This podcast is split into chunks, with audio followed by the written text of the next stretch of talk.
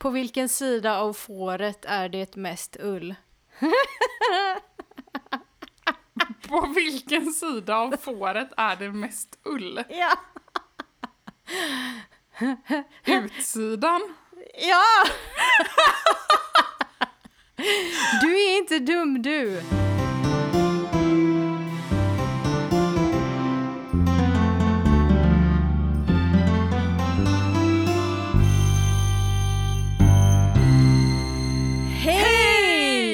Och välkommen till Barnbokspodden. Det är jag som är Märta. Och det är jag som är Sanna. Och idag har vi ju läst eh, två böcker. Eller inte idag, för det tog ju två veckor att ta sig igenom de här. Exakt, i morse böckerna. Så läste vi två böcker. det, alltså, det vill säga, alltså jag har varit så jäkla arg. Det, om vi säger så här, jag tyckt, en av de här böckerna tyckte jag jättemycket om. Och den ah. andra blev jag så himla ja, arg på. Exakt samma för mig. Då hoppas Oj. vi att det är samma bok ah, vi är arga på. Ja, det hoppas jag verkligen. Men jag tänkte säga, om vi börjar i den här änden, för vi hade ju någon sorts så här tanke om att säga, ja, men det här är två författare som är välkända och har skrivit saker innan. Eh, och då att vi skulle nästan så här ställa dem lite mot varandra, att det var två äventyrsböcker och sådär. Och då var jag så här, vilken bok började du läsa? Var jag lite nyfiken på. Vilken plockade du upp liksom först? Eh, jag tänkte tjockast först, så det blev eh, tjuven på Highland Falcon. Ett taktiskt övervägande, det var inte så mycket så här, den här är jag mest sugen på.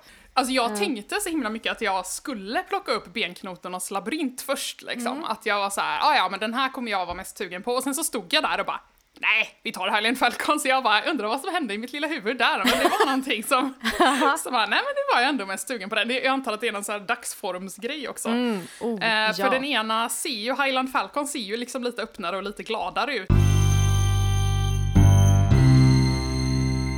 Ja, är det dags att avslöja vilken vi tyckte om nu då? Men nu blir jag nästan rädd, men jag antar att vi båda tycker att tjuven på Highland Falcon var den bästa. Ja, vad skönt!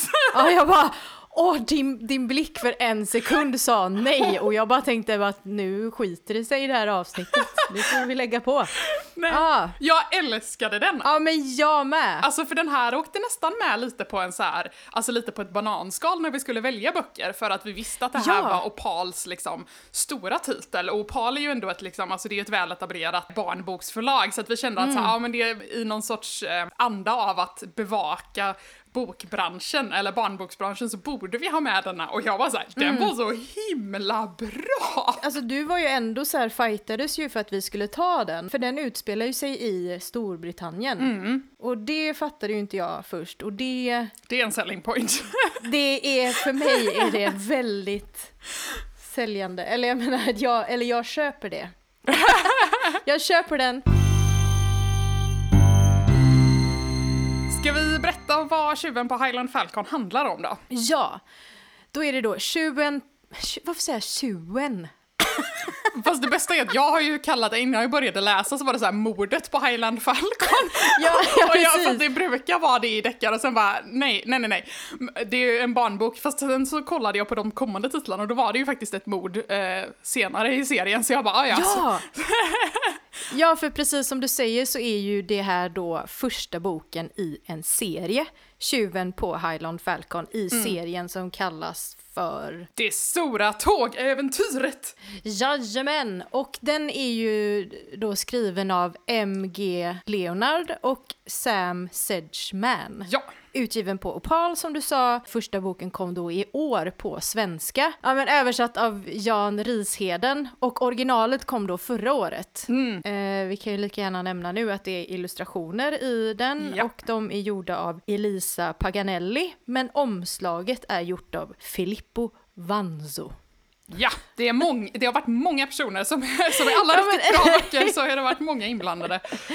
Nej, men då är det så att vi möter huvudkaraktären Harrison Beck, eller Hal som han då kallas, mm. på tågstationen King's Cross i London. Och Hal är elva år och ska väldigt snart få en lilla syster. Ja, sådär väldigt, väldigt snart. Så att det börjar bli dags att åka till B B typ. Ja, men för jag börjar fundera på, har de ett planerat kejsarsnitt eller någonting? För de vet, eller de vet verkligen att det är B F snart, mm. som ja, man säger. Ja, men det måste de ju ha. Alltså, för jag tänkte på det också, så att annars kan man ju inte, alltså jag tänker så här, så himla exakt på fyra dagar kan man ju inte liksom bara, någonstans inom det här spannet så kommer det ploppa ut en unge. Ja, men exakt, för det är ju därför då Hal ska få åka med sin morbror Nat på en tågresa medan föräldrarna är då på sjukhuset och... och... och extraherar barnet på ett eller annat sätt. Ja, men exakt. Plockar ur barnet ur mammans kropp. Och hans morbror då, Nat, han är reseskribent. Den här tågresan som de ska på är ju då inte vilken som helst utan ångtåget Highland Falcons allra sista resa. Mm. Och det är då en resa som ska gå från London upp längs östkusten, liksom genom hela Storbritannien, mm. och ner igen längs västkusten. Ja, precis. Så det är nästan ett helt varv runt hela Storbritannien.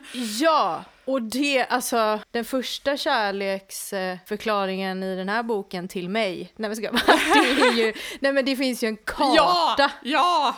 Hur det här tåget då kommer att förflytta sig. Finns även en karta över hur tåget ser ut, liksom alla vagnarna. Det var ju där jag blev såld och kände på riktigt. Jag tänkte på dig! Ja, alltså jag bara, gud, och så har de liksom en biblioteksvagn och det här panoramavagnen som är så här, det är liksom ett in, en inglasad tågvagn full av eh, men så här soffor och fåtöljer och så här, så här små coffee tables och eh, så här växter liksom, och så ska man sitta där och chillaxa och titta på utsikten, och jag bara, jag vill också sitta i en panoramavagn och titta på utsikten. Jag har alltid drömt om att köpa hus, men jag känner bara så här, vi köper ett tåg.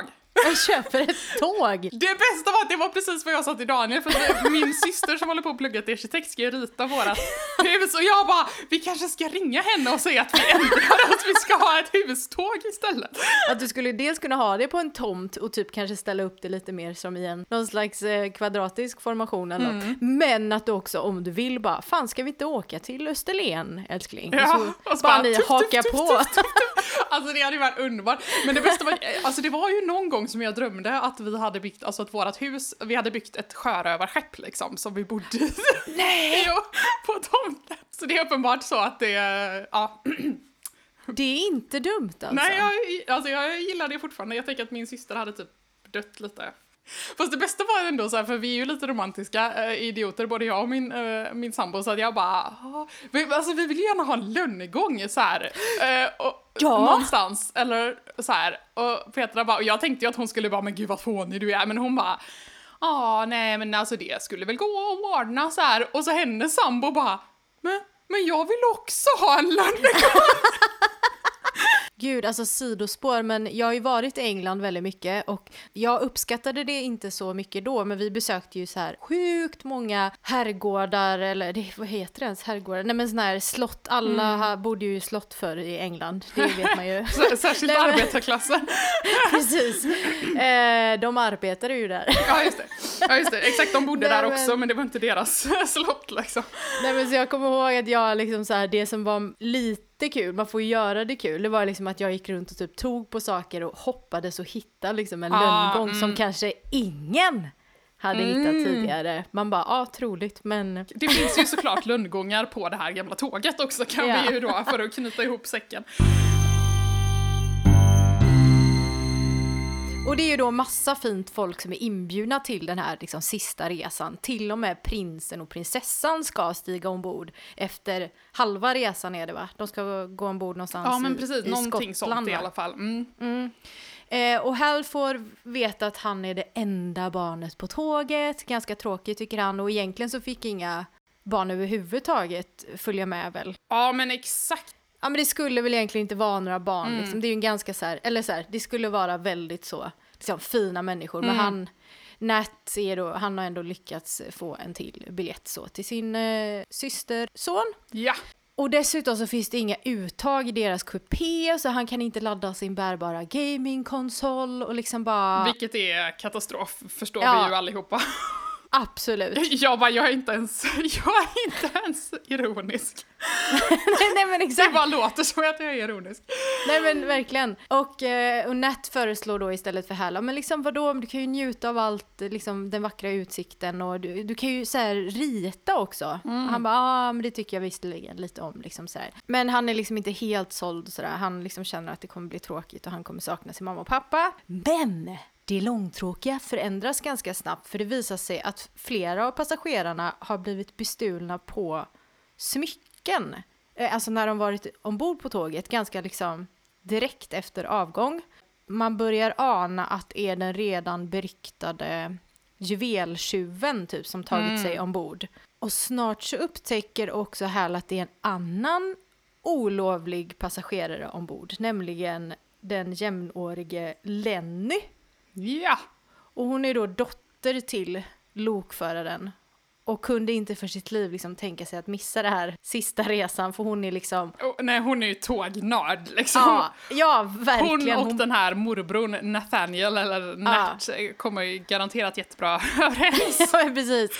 De bara älskar tåg, och det är liksom, Hal förstår ju inte det. Men han börjar liksom umgås med Lenny, och ingen vet ju att hon är ombord. Alltså hennes pappa har ju så här sett då, okej, okay, du gick visst eh, inte av tåget efter du sa hej då till mig, utan mm. hon har ju liksom bara stannat kvar. Så han vet ju att hon är där, men de måste hålla det hemligt för att hon, hon får helt enkelt inte vara där. Men hela personalen får ju ganska strax reda på att hon är där, och de ska liksom hjälpas åt och försöka hålla henne hemlig då på något sätt. Ja. Nej, men och Lenny och eh, Hal bestämmer sig ju då för att de ska undersöka den här juveltjuven, för att det finns ju naturligtvis en liten... Eh, men det är ja, men någon sorts monetär eh, belöning i alla fall för den som kommer med information som kan leda polisen till ett gripande. Det är ju någon av de här som, eh, fina damerna som har blivit av med eh, dyra smycken som utlovar mm. det här. Och Hal tänker ju att hmm, tio tusen pund, jag bara det är skitmycket pengar, men han ja. bara det räcker till en hund. Ja, det måste jag också läsa upp, alltså förlåt men världens sidospår, men alltså det här var typ ja. det roligaste. Jag älskar när barn alltså verkligen hugger tillbaka på deras föräldrars argument och helt uppenbart vinner. Mm. Han berättar liksom att han, han ville ha en hund och att han skulle försöka övertyga sina föräldrar om det, och mm. var såhär, ja men alltså jag vill ha en hund, och föräldrarna bara, ja ah, men det är väldigt dyrt med hund och det är ett väldigt stort ansvar. Och sen då när de skulle såhär, bara du ska få en lilla syster, och han bara, men en barn till är väl jättedyrt och ett ännu större ansvar, varpå han hade blivit så skickad till sitt rum. Och jag tycker att det är så himla bra, för att det är så himla sant. Det är så himla sant. Och jag sa, han har ju rätt pojken liksom. Lenny är ju inte lika taggad, för att hon bara, men alltså det kan man ju inte köpa ett ånglok för. Vilket ju är det hon vill köpa med sina pengar. Men hon tänker så här, ah, ja men det vet man kommer en liten bit på väg till ett ånglok. Så att vi, det blir jättebra. Vi ska knipa hem den här belöningen mm. genom att ta fast tjuven. Så att de börjar ju rota i detta och har liksom lite olika misstänkta och eh, gräver i detta och sådär. Eh, och en sak som jag tyckte var så här, en av de stora behållningarna med den här boken, som jag tycker mm. gör att den skiljer sig från andra sådana här barndeckare, är ju att de är ju mm. faktiskt på väg att råka riktigt illa ut för att de håller på och försöker gräva i detta, eller så här, för att de beter sig sjukt misstänkt. Mm, så att mm. de andra passagerarna och polisen misstänker ju att det är de som har tagit juvelerna, för att de har blivit påkomna med att smyga i de andra passagerarnas kupéer och grejer, och det tyckte jag var jätteroligt och verkligen bidrog mm. till spänningen. Mm. Ja, för man blir nästan lite osäker där ett tag. Alltså vi ser ju allting utifrån Hals eh, mm. perspektiv, så vi vet ju typ att det inte är han, men ibland är man nästan lite så här, vänta nu, är det Lenny? eller, eller lite så här. Mm, ja, men jättespännande. Väldigt, väldigt välskrivet och kul. Och väldigt smart pusslande också. Mm. Vi kan ju inte riktigt avslöja vem det är som är tjuven. Eller kan vi det? Nej, nej, men det tycker jag inte. Men vi kan ju säga det att det eskalerar ju. För när eh, prinsessan kommer på tåget och de mm. ska samlas i, i någon så här sal och säga hej, hej. Hon har ett jättestort smycke på sig. Mm. Gigantiskt. Vad är det som stort som ett ägg? Typ? Ja, precis. Ja. Av någon anledning så tappas det här, den här diamanten i golvet och går i tusen bitar. Och man bara, det, då är det ju inte en diamant. Nej. Nej, mycket riktigt så visar det sig att på något sätt så har någon lyckats byta ut den här diamanten eller hennes smycke mm. mot ett fake. Och då, det är då polisen liksom stiger på och bara, men gud, det här är verkligen på riktigt. Det är ingen liten fin dam som kanske har förlagt sitt smycke mm. utan det är liksom en av de dyraste diamanterna i världen som liksom är borta mm. och det måste vara, kommer de på då, någon på tåget. Alltså jag tänker, även om vi inte ska avslöja hur det går med själva mysteriet, så kan vi ju ändå mm. säga att så här, för en liksom bihandling i detta är ju hur Hal på något sätt genom Lennys ögon får upptäcka hur sjukt coolt det är med tåg. Ja. Eh, och han verkligen blir förälskad i det här sättet att resa, för att i början mm. så är han ju lite så här, ja men som sagt, bara sitta och titta ut genom fönstret liksom där. Mm. Men, men det är ju massa tågnördar med på den här resan. Det är bland annat någon som har varit typ konduktör, någon sorts gubbe ja, jobbat ja. på det här tåget tidigare mm. men nu gått i pension, som ska åka med på den här sista resan och sitter och ska så här, spela in det här karaktäristiska tuffandet från det här då det. Eh, tåget. A fyra Pacific-lok. Och det vill han då spela in det här tuffandet så att han ska kunna ha det och lyssna på även då när tåget inte går längre. Och jag bara, det är, jag bara, det är så sorgligt. Och så då Nathaniel, som är den här morbrorn som han åker i sällskap med, huvudkaraktären, som är så här mm. jättetaggad och uppenbarligen har som sin specialnisch liksom som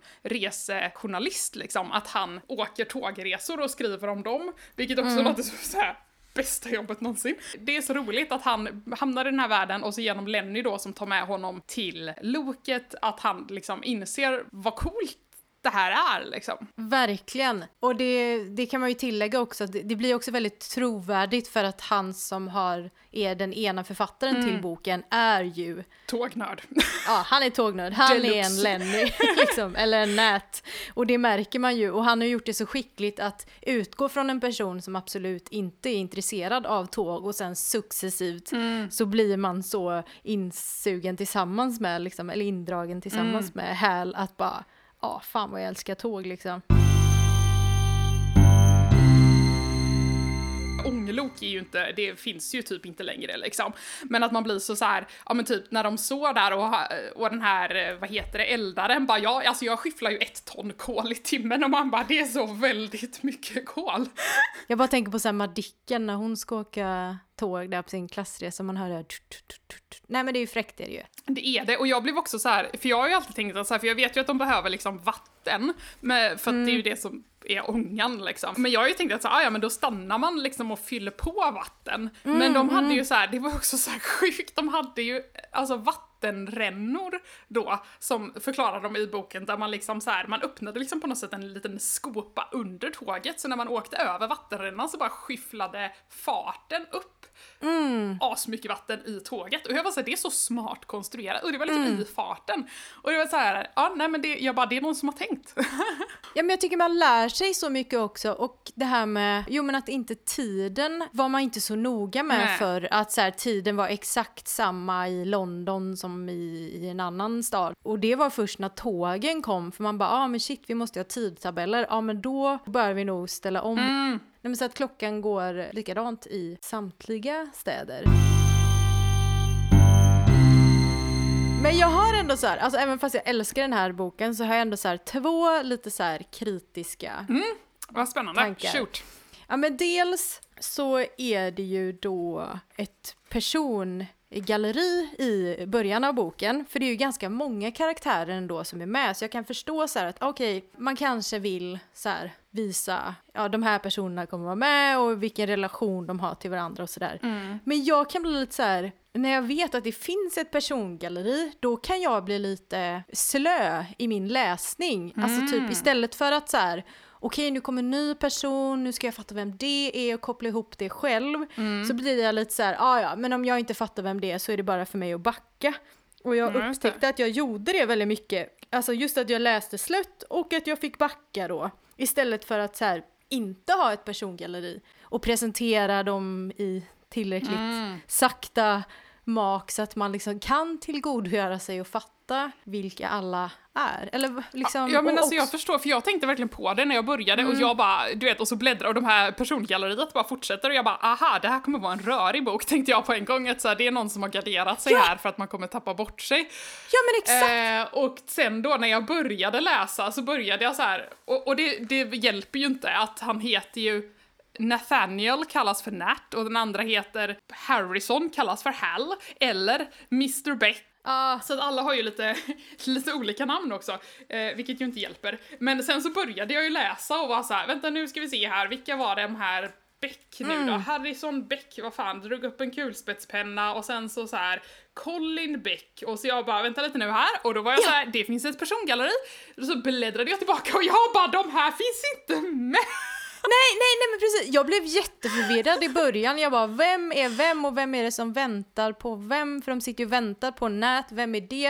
Nej, men jag tycker att det hade varit ganska enkelt för författarna att göra det bara lite mer lättförståeligt än, jag vet inte, nej. Ja, men alltså jag gillade det lite för att som sagt, alltså, jag förstår ju att man behöver ha, eh, alltså ska man bygga någon sorts vett deckare, tänker jag, så behöver mm. man ju lite mycket karaktärer. Så jag tycker ändå att de har lä- löst det ganska smart med att det är liksom så här, ja, men det är ändå ganska avgränsat. Alltså, uh. de är på det här tåget, så det är ganska avgränsade miljöer. Men som sagt, mm. det är mycket folk. Jag kan också köpa att man behöver det för att man ska kunna bygga en, en deckare som är lite att bita i, för jag tänker mm. även du och jag ja. har ju liksom satt och klurade, men jag tänker läser man Lasse-Maja som vuxen så mm. märker, jag tänkte ju på det någon gång när jag skulle läsa det, då ser man ju, nämner författaren en detalj en gång så vet man att så här, det här, den här kommer vara viktig eftersom ja. he- ja, boken är så avskalad, för då är det mm. ju typ Lasse-Maja och så är det polisen och sen så är det typ ett offer och så är det väl tre misstänkta brukar det vara, och det är liksom den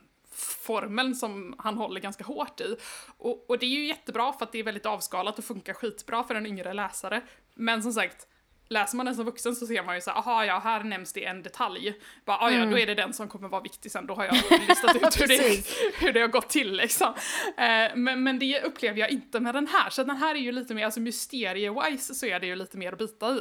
Så att jag är lite så här, ja, Jag, jag är med, men också. Ja, men för jag kunde också bli lite så här, alltså ibland när man ska så här, ah, vilken film ska vi kolla på? Ah, så går man in på I M D B. Alltså det jag absolut inte vill göra. Man ser ju alltid så här, vilka, vilka är med i den här mm. filmen. Men man vill inte scrolla för långt till höger och se alla som är med. För då fattar man ju, aha, och sen kommer den personen komma in. Alltså man börjar typ så här skapa storyn. Mm. i huvudet och bara, åh nej, då kanske det blir så där. Alltså typ, man vill liksom inte ha för många ledtrådar för fort, men det kanske är nödvändigt för ett barn. Jag kan se bägge sidor, alltså sådär, för jag menar, jag satt ju och bläddrade tillbaka liksom, för att jag bara, mm. efter, nu ska vi se, vem var det här? För att jag menar, alla, Lucy och Lydia, det är ju liksom såhär, vem av dem var vem liksom? Författande one oh one, man har inte, alltså jag menar, det är klart att det finns ju bara, du vet, tjugoåtta eller tjugosex då om man är engelsman, eh, bokstäver i alfabetet, men, men man är ju ändå så här, man ska inte ha viktiga karaktärer som börjar på samma bokstav. Lucy, Lucy och Lydia, det är så här, oh, vi kommer ju blanda ihop dem, det, det kommer ju... Ja. Så att det är så här, ja men okej, men det, som sagt, jag kände ju lite när jag bläddrade igenom det att det kändes som att någon hade försökt plåstra om någonting som mm. var lite trasigt fast utan att riktigt lösa det. Men som sagt, jag tycker att det funkar och jag hade nytta av den, så att jag är så här, ah, men okej, ja. jag ser bägge sidor. Men då får jag ta min, min negativa ja. grej här. Jag har ju en till sen. Men... Ja, men, men det, här är, alltså det här är sjukt onödigt gnälligt och jag vet om det. Men jag tänker på Hals teckningar. Ja, det... men det är ju min grej också. Alltså snälla.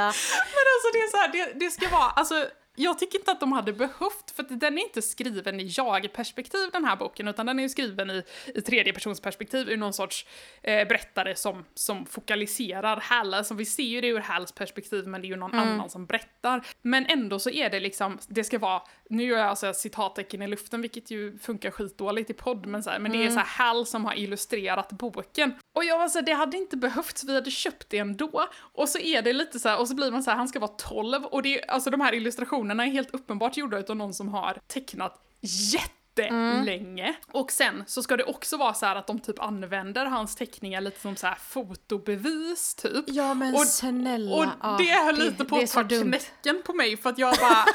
alltså... Det finns liksom en anledning till att man har referensbilder när man målar.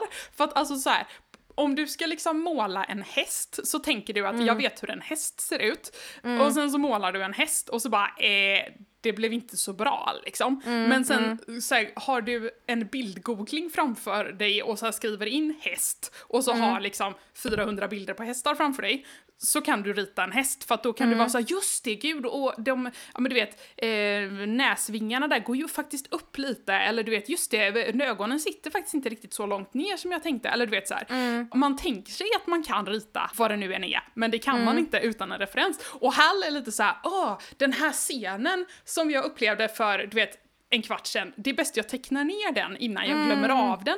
Och jag var så här, fast minnet funkar inte så, och att vi ska typ använda så här hur, ja men du vet, karaktärerna såg ut liksom i Halls teckning när han målade här en kvart senare, för att lista ut, vet, vem som, du vet, ser misstänkt ut. Och jag var så här, nej, om inte ungen har fotografiskt minne så vet jag ändå inte. Och jag vet inte ens om det hade hjälpt med fotografiskt minne, för att beroende på hur fotografiskt minne funkar, jag vet inte riktigt det, men jag var så här, nej, nej men det, det funkar den inte. Den är ju försatt i nutid, ja. Så man tänker så här, fin- finns något bättre sätt kanske att dokumentera saker på? Det här med kameran, nej. Liksom man bara, alltså, och just därför så här, jag skämdes när Hal ville visa ja. sina skisser för polisen, då bara kände jag bara, jag har varit din kompis hela vägen ja, fram tills nu, men nu men nu tänker jag gå in i en annan kupé. Exakt, nu, nu lämnar jag. jag dig och skäms här lite. Jag, alltså du är inte min unge längre. Du är inte min huvudkaraktär. Nej men verkligen, alltså verkligen, verkligen, för att jag menar, det går ju inte, och så här, det, jag menar, det är ju så här, jag som tittar på mycket folk som ritar på YouTube, det är ju så här, det har ju varit en så här kul grej som har gått runt, att man har så här utmanat varandra, alltså att man själv, alltså typ en person har ritat en teckning och sen ska den försöka beskriva den för den andra personen mm. och så ska den rita den, och så är det så här jätteroligt för att det blir en helt annorlunda grej, och då när mm. så här, Lenny står i andra rummet och ska försöka beskriva det här diamantarmbandet som hon har hittat, och han lyckas så här teckna av det precis liksom utan att ha sett det, och jag bara, fast nej, alltså jag är så ledsen, men det funkar inte så här. För han kopierar ju också för hand en lapp som man hittar. Det är väl i och för sig ganska smart att om man hittar en lapp i en, en, i en ficka, att man inte kan ta den kanske. Nej, det är smartare miss- att skriva av den liksom. Ja, men då har jag en an- anekdot på detta som jag ska försöka dra lite korta nu. Ja. När jag gick i, jag har ju alltid gillat att skriva och ville ju, alltså var du också en sån som startade tidningar när du ja, var liten? Oh, ja, ja. Man gjorde ju det. Det gjorde man, och i alla fall så det här var i mellanstadiet tror jag, så här fy, nej femman, sexan kanske, jo sexan var det nog tror jag till och med. Då skulle jag så här återigen bara, okej, nu ska vi starta en tidning, och jag tänkte så här, man hade börjat bli lite sådär med killar, lite sådär, alltså det var liksom så här mer, nu skulle det bli mer vuxet än ha så här mm. recept och pyssel och sånt, utan bara, okej, vi ska göra typ en tidning som vi ska sälja till våra kompisar, jag och min kompis. Först måste man ju ha ett namn på tidningen, det är ju absolut viktigast. Ja, oh ja, oh ja. Så då tänkte vi så här, okej, okay, det ska vara liksom lite så här, lite moget men ändå inte för liksom, så vi vi vi tänkte så här, Puss. Tidningen ska heta Puss. Oh, alltså, jag menar, på, ja, på den tiden var det ju så här, tidningar hette typ Okej okay, uh. eller Frida, så det var liksom så här, det ska vara kort. Så vi bara Puss, för det är liksom lagom oskyldigt men ändå så här pussas, uh. typ så här, puss. Så då, och vi tänkte så här, men innan vi liksom går ut med att vi håller på med den här tidningen, ja men så vill vi ha någonting att komma med, annars kommer ju folk skratta åt oss. Så vi var så här, vi, ja men vi sågs hemma och skrev på den här tidningen, och vi gjorde på rasten och sådär, och då liksom efter ett tag, man skickade ju lappar på den tiden mm. till varandra, då skickade jag en lapp till henne där jag skrev så här, ska vi inom, inom citationstecken pussas Nej. på rasten? Ja, mm. gud vad roligt. Gjorde jag. Sen var det så då att av någon anledning så hade min skola väldigt dålig ekonomi eller någonting på den tiden. Så varje fredag var någon slags skogsfredag eller något. Så då hade man inga lektioner, utan vi, man samlades från alla möjliga årskurser. Bara kors och tvärs. Man var inte i sitt klassrum eller någonting. Man hade liksom faddrar också sådär. Sexorna hade mm, treor och bla bla bla. Så då är det då en trea mm. som sitter vid min kompis bänk. Öppnar bänken. Får man inte göra. Nej. Men det gjorde han. Hittar den här lappen och visar den för sin då ascoola eh, tolvåriga fadder och bara kolla här. Liksom i en tjejs bänk från en annan tjej. Oj, oj, oj. Nej, men du vet, då börjar de kopiera upp den här lappen. Nej! Och det är inte Och det är inte som att de går och frågar läraren, ska, kan vi bara få kopiera en sak? Och man kunde ju få kopiera vad som helst. Bara man liksom så här, ja absolut, det kan jag få göra. Nej, men då börjar de kopiera den för hand. Och de tog ju, ja, för då tog de ju såklart bort citationstecknena. Ja, såklart. Och sprida över skolan. Så att då var ju jag lesbisk där i några veckor då liksom. Och så skulle vi förklara då, nej men alltså det är ju en tidning vi har hållit på med. Aha, var är den tidningen ja. då? Man bara, ja nej men vi har ju inte riktigt kommit så långt. Alltså det var ju liksom så här, det var ju så, alltså det... Ah, nej, men det, det, var, det var faktiskt några jobbiga veckor där, alltså, jag. Så att kopiera inte för hand och eh, använd kamera. Jag tänkte så mycket på Humlan Hanssons hemligheter, för att läsaren kunde verkligen köpa att det var Humlan själv som hade tecknat. Precis. Och här är det lite så här, mm, fast det här Nej. är helt uppenbart någon som har ritat hela sitt vuxna liv. Och jag menar som sagt, det hade inte behövts att någon hade skrivit att det var Hals teckningar, utan det hade liksom, de hade kunnat vara med ändå. Så här, så jag vet inte, mm. som sagt, det, det är ett lite märkligt drag, det förbrillar mig lite. Men annars som sagt, jätte, jättebra. Och jag måste också säga att det är så himla kul, för att jag blev så glad i hela mitt miljömuppiga hjärta, för att jag bara, alltså det här är liksom, jag vet att min, min... Sambo brukar så här, ha något så här citat som han brukar slänga sig med som så här: det är inte min revolution om jag inte kan dansa till den. Mm. Och det tycker jag är så himla bra, och, och att jag kände verkligen det med den här boken, att det är verkligen, alltså istället för att så här, ja men du vet, man hade ju kunnat skriva en dystopi om hur bajsigt allting blir när du vet oljan tar slut, och eh, det är ju många som har gjort detta, men den här är ju verkligen, det är ju lika mycket miljöaktivism upplever jag, nu är kanske inte du vet mm. koldrivna tåg det bästa för miljön, men alltså just att den lyfter upp tåget som resande, och alltså att det inte är så här: åh nej, du vet, man blir av med det här att man alltså kan åka snabbt så här, utan snarare mm. man får alla de här äventyren, och att det, det, man fokuserar på det som är grymt positivt med att åka med tåg, och att det är ett äventyr, och att det blev jag så himla glad av. Det här är revolutionen jag kan dansa till liksom. Verkligen, ja. Vi måste fokusera på hur kul det är att eh, åka med tåg, och vad man vinner på att vara miljövänlig. Och jag satt ju, har ju börjat direkt, jag, jag har kollat lite på så här tågcharter och grejer, för att jag bara, ja men det, alltså det, vi är ju så dåliga på att lämna hemmet, jag och min sambo, så att jag bara, nej men nu, nu jäklar, nu ska vi ta tag i det här mm. med, med tågcharter och, och åka tåg, för det är ju så roligt att åka tåg. Och som sagt, sova på tåg är ju en helt liksom egen grej. Ja! Så apropå det här transsibiriska, jag vet ju min, min sambo när han åkte den med sina kompisar, och då var det ju så här, de var ju ojämnt antal, så att det var ju en okänd snubbe som skulle så här åka i deras kupé. Och han var så här, han var typ aldrig där. Och sen så bara, jag vet inte, så kom han liksom på från olika stationer och hade så här köpt olika lösa bildelar. Alltså verkligen så här, de verkade inte ha något så här rimligt sätt att hänga ihop. Utan det var så här, ja men du vet ett avgassystem och du vet någon liten grej. Och så, så här som han typ stoppade i, alltså i sitt bagage eller under sin säng eller hur sjutton det nu var. Och det var så här, de bara, alltså håller han på att smuggla en bil liksom bit för bit? Ja men jag tänkte så här, till slut när de liksom stannar och ska gå av vid ändhållplatsen, då har han liksom en bil. Ja, ja mycket mystiskt. Men alltså så här sagt, det, det är ju liksom, det är uppenbarligen ett äventyr. Ja, men det vill man ju nästan typ, ska man åka en sån resa, då vill man ju ha en ledig plats. Exakt. Så att det, det kan det vara lite så här, det kan hända grejer. Det kommer en ja. främling. Ja, nej men kul med tåg, och jag är jätte, jättenöjd. Jag tänker definitivt läsa de andra böckerna i den här serien. Ska vi gå över på bok nummer två här nu? Ja, men vi får väl nästan göra det, hur gärna. Exakt, vi kan inte skjuta vi... upp det hur länge som helst.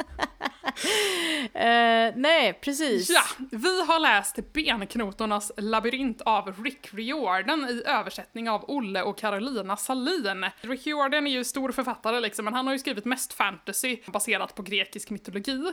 Och jag har också en så här, ett jätte, jättefint minne verkligen, när jag jobbade i bokhandeln, och så kom det, du vet, en liten pojke. Alltså så här, inte jättestor. Stor. Och så, du vet, en liten pojke som inte var jättestor. Han var inte bara liten, alltså som i att han var kort, utan det var liksom, han, han kändes liksom petit så här, och så hade han ganska långt, blont, alltså så här lockigt hår. Jag ser det, alltså. Hur många ord för liten kan du? Petit, inte så stor, ganska liten. Ja, men alltså. Ja, vi tar om detta. Det kom en liten pojke. Och, och han var ute efter en bok. Så där som ah. och, och jag blir alltid så här, man blir alltid lite så här när det kommer barn, alltså som uppenbarligen eh, alltså som inte har några föräldrar med sig, för att man vet ju inte hur mycket pengar de har.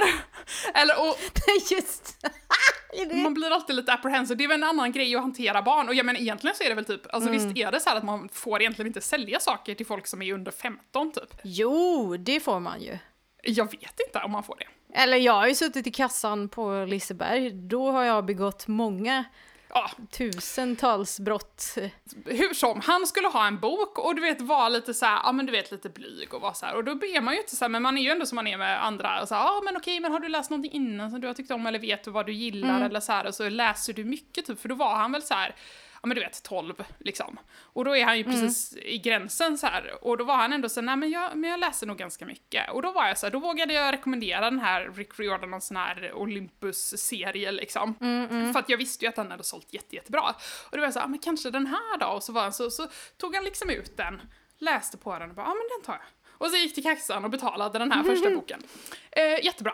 Eh, kommer tillbaka, jag vet inte om det är dagen efter eller om det är två dagar efter, men det är så dagen efter eller två dagar efter så kommer han tillbaka eh, med lillebror och pappa, och så hittar jag dem igen liksom vid den här hyllan, och de bara tar ut och köper resten, för då har han läst ut den här ändå ganska tjocka boken på, på en dag liksom. Nej men gud. Alltså han hade bara, så bara slukat den här boken, och de skulle bara köpa resten så att han hade mer att läsa. Och jag var så, det gör mig ju så himla glad i hela själen också. Att de är så här, de bara, ja men det här gillade min unge, då tar vi och köper resten liksom. Och sen dess har jag varit så himla taggad på att läsa Rick Riordan. Mm. Och det... Ja, för det var det ju när vi skulle välja. Det var ju Rick Riordan hit och dit. Ja, och det här är typ mitt livs största besvikelse. Jag skojar inte ens. Alltså, jag... jag alltså... Det, alltså, varför är den så rörig? Jag är så här, den här hade typ behövt ett persongalleri. Alltså jag får mm. sån här vibbar av att här är liksom en femtonåring som ska skriva sin första roman och bara stoppar mm. in allt liksom. Alla bra mm. idéer. För att jag menar, annars så är man, kan man ju vara lite så här, ja men du vet, har man lite för många bra idéer i en bok så kanske, du vet, det kommer en, en redaktör eller en förläggare och bara, mm, men vi kanske ska, du vet, spara de här idéerna till en annan bok för att, ja, den här mm. idén ska få så mycket utrymme den behöver. Men han har bara, du vet, fortsatt att trycka, och jag är så här, jag är liksom, det är helt okej att en bok ser ut så här när en författare är i, liksom, i process. Alltså, då kan mm. manus behöva vara jättestökiga, men då tycker jag att det ska stå en, en förläggare där och bara, inte bara, åh, det här är en författare som säger det är jättebra, skitbra, vi tar det här manuset och så bara skickar vi det på tryck, vi knappt korrekturläser det, och så, och så bara börjar vi, sätter vi oss och mjölkar den här lilla guldkorn typ, för att det är lite mm. som så det känns, det är ingen som har tagit den här författaren på allvar, utan de bara, japp, kassako. Jag är inte besviken på författaren, men det förstår jag att man kan vara ifall man liksom inte har jobbat så mycket med insatt. Författare, att man känner att det är uh. inte författarens fel, utan det har suttit en jättegirig förläggare här någonstans och, mm. och bara, ja men det här ger vi ut. Men som sagt, det är allting i det här, det är jätterörigt. Det handlar om de här två syskonen som är föräldralösa, och vi hinner inte lära känna dem. Nej. Utan det är så här, vi bara vet att de är, det är så här någon som samlar på någonting och någon som är en så här ganska dålig Hermione-kopia, och de tillhör någon sorts korrupt släkt som så här styr hela världen bakom kulisserna som någon sorts sekt, och de har liksom olika falanger och de har så här olika personlighetsdrag som typ värsta Harry Potter-husen, och sen så här har de en helt orimlig mängd inflytande över hela världen, och så, och så bara mm. ska det vara jorden runtresor, och det är så här hungerspelen möter Da Vinci-koden på sämsta tänkbara sätt. Ja, men för jag tyckte att det lät så himla lovande, för det ja. är ju lite så här, bara, man, man, man läser på baksidan att ja, men den här mäktiga matriarken Grace Cahill då ska ja. ha, ändra sitt testamente i sista sekund, och man ska då kunna få välja då att antingen så tar man en miljon dollar mm. eller så får man en ledtråd som kommer leda till oändligt med pengar och, och, och makt. Makt och, och skit. Ja. Och de här, det här syskonparet bestämmer sig då för att nej, men vi ger oss ut på det här äventyret. Och man bara, wow, det låter ju fantastiskt. Alltså det, det är en bra mm. början, men... Men sen bara spåra det. För mm. jag tänker så här, det är så mycket. Men som sagt, alla de här korrupta släktingarna. Som är, alltså du vet, och jag, alltså, jag höll på att dö av, alltså verkligen... pinsamhet. Jag tänker när Hal visade upp sina teckningar för polisen, liksom verkligen bleknar i jämförelse med de bara, ja men du vet, Paris är ett starkt Lucidanfest eller vad fan det var, den här grenen av familjen. Så att du ah. vet, alla parisare är, är lite tveksamma, och så har de någon sorts högkvarter där de typ gömmer massa vapen och grejer, den här släkten. Och jag bara, det här är så cringe, jag vet inte vad jag ska ta vägen. Och som sagt, det känns verkligen som att det är en femtonåring som inte har någon sorts, jag, alltså nu bara känns det som att jag bara drar alla femtonåringar här, men, men alltså det, mm. jag känner igen så mycket av mig själv när jag var femton och, eller mm. du vet tolv femton och skulle försöka skriva saker och man bara stoppade in allt och, och du vet brydde sig inte så noga om, om det var typ logiskt eller rimligt eller du vet kändes rätt, utan det var bara, du vet, in med allt liksom. Det är mm. klart att den här korrupta släkten har en sorts högkvarter här med jättemycket vapen, och det är klart att all, du vet, alla tolvåringar i den här släkten springer runt med vapen, och det är klart att huvudkaraktärerna ser direkt att det är liksom inte en vanlig pistol, utan det är typ en giftpistol hon har i handen, och jag bara, vad är ens en giftpistol och vad fan är skillnaden om du sk- alltså skjuter någon med en giftpil som tar livet av den eller om du skjuter någon med en kula som tar livet av den? Det är verkligen noll skillnad. Jag kände lite att man borde typ gått in här och bara, skitbra, eh, det är jätterörigt, vi tar bort alla släktingar.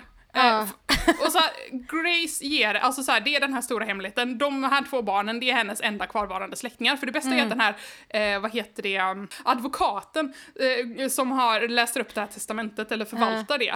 det, eh, han bara, ja, och glöm inte att ni har ju den här andra rivaliserande släkten, det räcker inte med att de ska typ slåss mot alla deras miljoner släktingar som ska typ försöka ta livet av dem, utan bara, det finns också någon så här annan grupp av människor som inte är kopplade till den här familjen som ska försöka slå ihjäl er också, och jag var så här, men kan vi inte bara, du vet, kan vi inte bara, vi tar bort alla släktingar, bort med dem, mm, skit i dem. Mm. De är de enda kvarvarande släktingarna.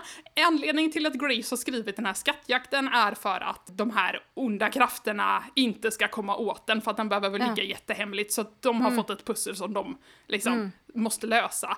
Eh, Och sen så är det någon sorts antagonist. För att här är det så jäkla många som är ute efter dem hela tiden. Ja, man orkar precis. inte hålla reda på namnen. Man orkar inte hålla reda på hur de hänger ihop med varandra. Nej. Och du vet, och de är så här, alltså, man orkar inte. Jag blir bara, alltså jag, typ, jag har aldrig blivit så trött av en bok någonsin.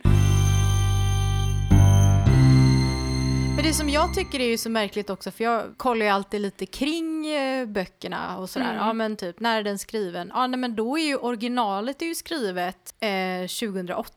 Mm-hmm. Det kanske finns en anledning till att ingen har bestämt sig för att översätta den innan. Ja, fast nu, liksom. Vet du vad? tjugohundranio då, då kom den ut på svenska första gången på Egmont, eller Egmont-kärnan. Jaha. Så den har redan funnits en gång i Sverige. Där ser man. Och det var samma översättare då också, Olle Salin och, och Carolina eh, Salin. Så Modernista bara köpt upp manuset helt enkelt? Eller köpt upp rättigheterna? Det är ju en serie Mm. på elva böcker. Vad skönt, för jag var orolig att det var trettionio eftersom den heter Nej, de trettionio gåtorna, och jag bara, skulle jag läsa trettioåtta till sådana här böcker så undrar jag om inte jag hade föredragit att ta livet av mig, ärligt talat. Alla de elva böckerna är ju mm. inte skrivna av Rick Riordan, utan det är Nähe. alltså totalt eh, sju olika författare. Och sen när de väl hittar det här slutgiltiga grejen som ska liksom vara det här som ger makt. Jag vet inte mm. om jag ens kan avslöja vad det är, för jag fattar inte när jag läste vad det var. Det var något slags, eh, någon dryck eller något som ska göra en. Ja, nej men det finns alltså, det fortsätter sen, det finns serier efter det. Så att jag tror att så totalt i den här liksom serien med offspins så är det så här, ja men då är det typ närmare trettio böcker. Men wow! Alltså, och det var också så här att till de här böckerna, när man köpte en bok då, mm. alltså den amerikanska upplagan, då fick man game cards med mm. som man kunde sen använda på en hemsida för att försöka pussla, och man kunde även då, apropå du pratade om kassako, köpa fler kort. Nej. Uh, men uh, det, det har ju det har ju sålts böcker, har det ju gjort. Ja. ja, ja, för så här var det också. Det fanns en riktig tävling, alltså för läsande barn. Mm. Att man, som, om man kunde läs, lösa något, det var väl något annat mysterium då. Då kunde man vinna tio tusen dollar. Ja, alltså gud, jag är så glad att Sverige har lagar mot att marknadsföra saker till barn. Men alltså, jag måste ju ändå ge honom första meningen här. Jag är ju verkligen en sån här mening som så här, för det, ibland så, är, så känner jag att det är väldigt så här hypat det här första meningen, liksom att den måste vara så jäkla bra. Och, och uh. jag känner att så här, nej, det behöver den inte, men du behöver ju fånga, alltså första scenen behöver ju fånga läsaren, men du behöver ju inte stirra ihjäl dig på första meningen. Men det här är ju, alltså det är ju på riktigt en bra första mening. Det är det. Fem minuter innan hon dog ändrade Grace Cahill sitt testamente. Det är ju bra. Det är ju så briljant. Då blir man ju bara, yes, det här kommer bli en riktigt bra bok. Nej. Nej, så jag tänker att den funkar sjukt dåligt i Sverige. Alltså, och funkar mycket bättre i U S A. För att det är en så grymt amerikansk bok.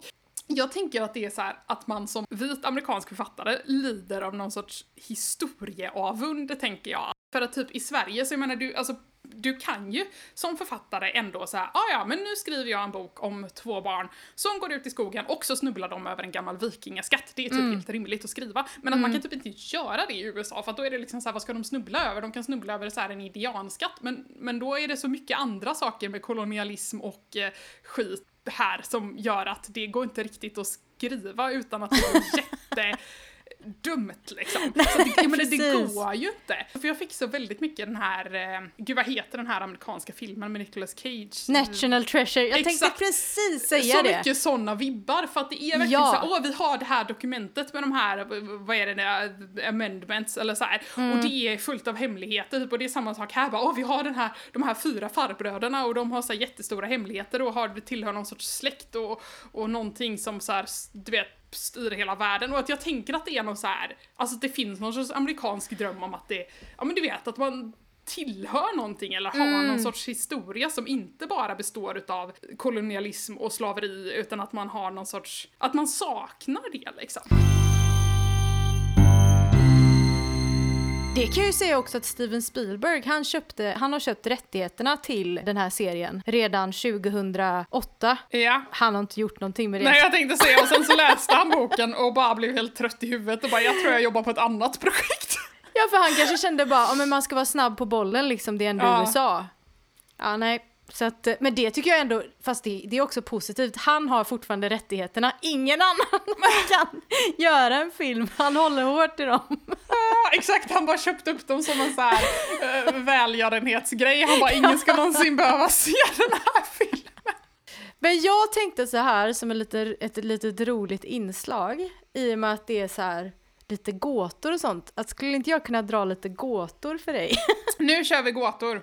Gåta nummer ett. På vilken väg går man tillbaka men kommer ändå närmare målet? Hemvägen. Jajamän! Ah, kolla! Poäng till mig. Eh, gåta nummer två. Vilka tanter är mest populära? Kontanter. Ja! Jag är inte säker på att det stämmer. eh, nu är det kontantlösa samhället. Gåta nummer tre. Om du har den så vill du dela med dig av den. Men om du delar med dig av den så har du den inte. Vad är det? Hemligheten. Ja! Fan, du är ju asbra på det här. Vad har ingen början, inget slut och ingen mitt? Cirkeln. Nej, men cirkeln har en mitt. Äh, vänta. Ja, du är ju på rätt spår. Och det kan ja, men jag kanske... tänkte säga, det måste vara typ ett klot eller någonting. Fast det måste ju också ha ett mitt. Ett amerikanskt bakverk. Jag var ett amerikanskt bak. En donut. Ja. Alltså, så konstigt. Tre systrar går till skolan tillsammans under ett paraply. Varför blir ingen blöt? Det regnar inte. Ja, men alltså, är det här för lätt? Eller också bara har min, min hjärna gått in i någon sorts overdrive-läge. Verkligen. Vad är det som är stort hos Tummeliten och litet hos Goliat? Hmm. Är det någon så här typ mod eller någonting? Nej. Litet hos Goliat. Det här är nog mer en sån grej som jag tycker att du egentligen rent yrkesmässigt skulle ta. Mm. Nu får jag till och med en ledtråd här och är ändå så här. Det enda jag får är dåligt samvete. Uh, nej, men... Um, nej, den får du faktiskt berätta. Bokstaven T...